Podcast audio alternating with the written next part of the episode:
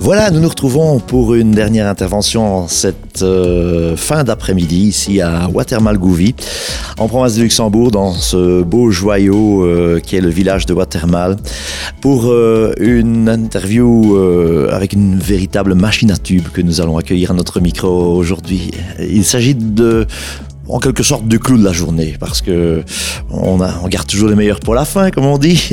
Après avoir enchaîné les disques d'or et les concerts et sorti quatre albums, ils nous reviennent avec plusieurs, cinq albums, euh, c'est déjà beaucoup. Ils nous reviennent avec plusieurs tubes incontestables, dont Caval et 10 ans. C'est un honneur d'accueillir à mes côtés Marc Pinilla. Bonjour Marc. Bonjour. Alors merci d'avoir accepté de répondre à nos questions pour Peps Radio. Tout d'abord, euh, j'aimerais vous demander quelle est la recette pour produire un tube Parce que chacune de vos chansons, c'est gagné d'avance. À chaque fois que vous composez un titre, ça fait un carton, la décideur, juste pour voir. Je mens, je ne citerai pas toutes, tellement la liste est infinie. Donc vous avez euh, une recette? Non, j'ai pas de recette. Après, c'est énormément de travail, mais c'est surtout... Euh, cette envie de vouloir faire chanter les gens. Je pense que c'est ça, c'est ça qui nous motive à faire des chansons et de se dire que tout le monde pourra les chanter, tout le monde pourra les retenir et tout, le monde pourra aimer vivre un moment de spectacle sur ces chansons.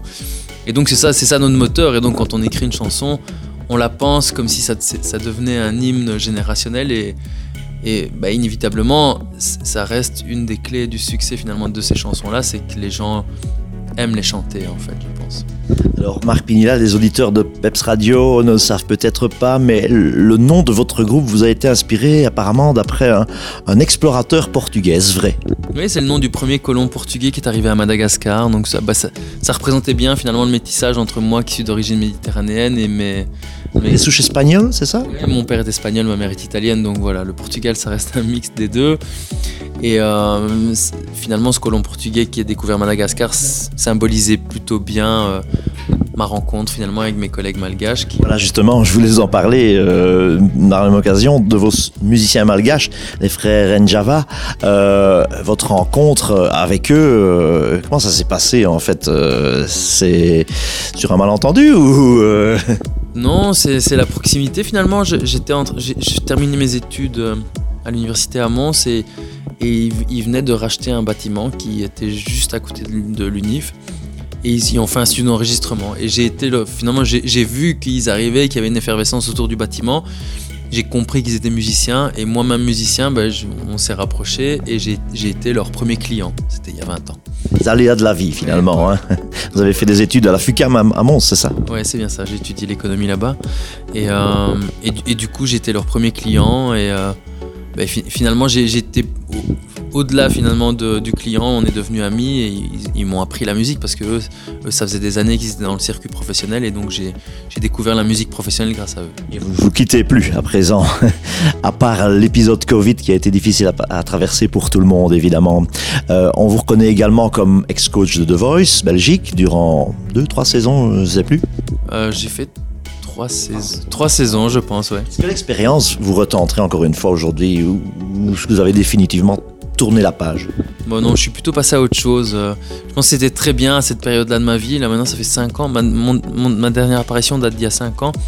Bon, je, suis, je suis passé à autre chose. J'ai euh, un fils qui a maintenant 11 ans. Euh, il y a la famille à s'occuper. Il, y a la famille et je, je pense que la, ouais, la télé a aussi un impact sur la vie perso. Donc voilà, maintenant je, suis très concentré sur la musique et je vais essayer de faire de belles choses à l'avenir et de me concentrer sur les belles choses que je Quels sont vos plus beaux souvenirs de The Voice? Oh, bah, Artistiquement ou, en général? Bah, Il y a eu la rencontre euh, avec Alison de Roof que, j'ai produit. Finalement, je suis devenu son producteur. ça a été une des plus belles rencontres. Euh, parce que finalement, The Voice a amené une, à une rencontre qui est, et cette rencontre a amené finalement une un parcours commun euh, professionnel et une, super aventure. Euh. C'est là où elle en est arrivée aujourd'hui. Euh, parlez-nous à présent de, votre spectacle d'aujourd'hui, puisque c'est pour ça que vous êtes là. que va-t-on y retrouver Des anciennes, de nouvelles chansons, un mix des deux ou Quels sont vos thèmes privilégiés dans vos chansons d'aujourd'hui? Ben, D'abord, ce qu'on va retrouver dans le spectacle d'aujourd'hui, c'est assez particulier parce que c'est euh, Suarez en version très très intimiste. C'est du guitare-voix, c'est comme si on était autour d'un feu de camp et qu'on chantait les chansons simplement dans leur plus simple apparat. Et donc vous allez, vous allez entendre euh, tous les tubes que vous avez entendus en radio, que les gens connaissent. Et, et puis il y aura une forme de chanson à la demande. C'est pas un répertoire figé, c'est de la chansonnette très participative. Donc euh, voilà, on, va jouer les tubes et on va jouer les tubes que les gens ont envie d'entendre.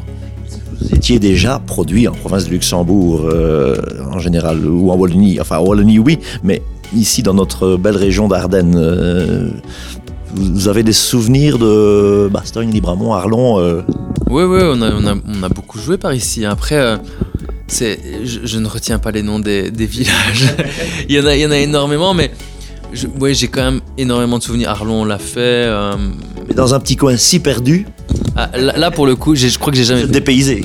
En Belgique, je crois que j'ai jamais fait deux heures de route pour venir faire un concert. Il y a Bruno Coppens qui habite Watermal Boisfort et il ne savait pas qu'il y avait un deuxième Watermal ah en Belgique. Eh bien, si. Ben voilà. Et pouvez-vous nous parler de vos prochaines dates éventuellement, de vos futurs projets euh, Qu'est-ce qui trotte dans votre tête? Ben Là, c'est la, fin de la tournée. On joue encore le week-end prochain. Et, euh, et, puis tout s'arrête, mais ça s'arrête pas vraiment pour moi. Je suis en studio pour l'instant en train d'écrire un, prochain album qui, je l'espère, sortira. Enfin, en tout cas, un premier single sortira dans quelques mois.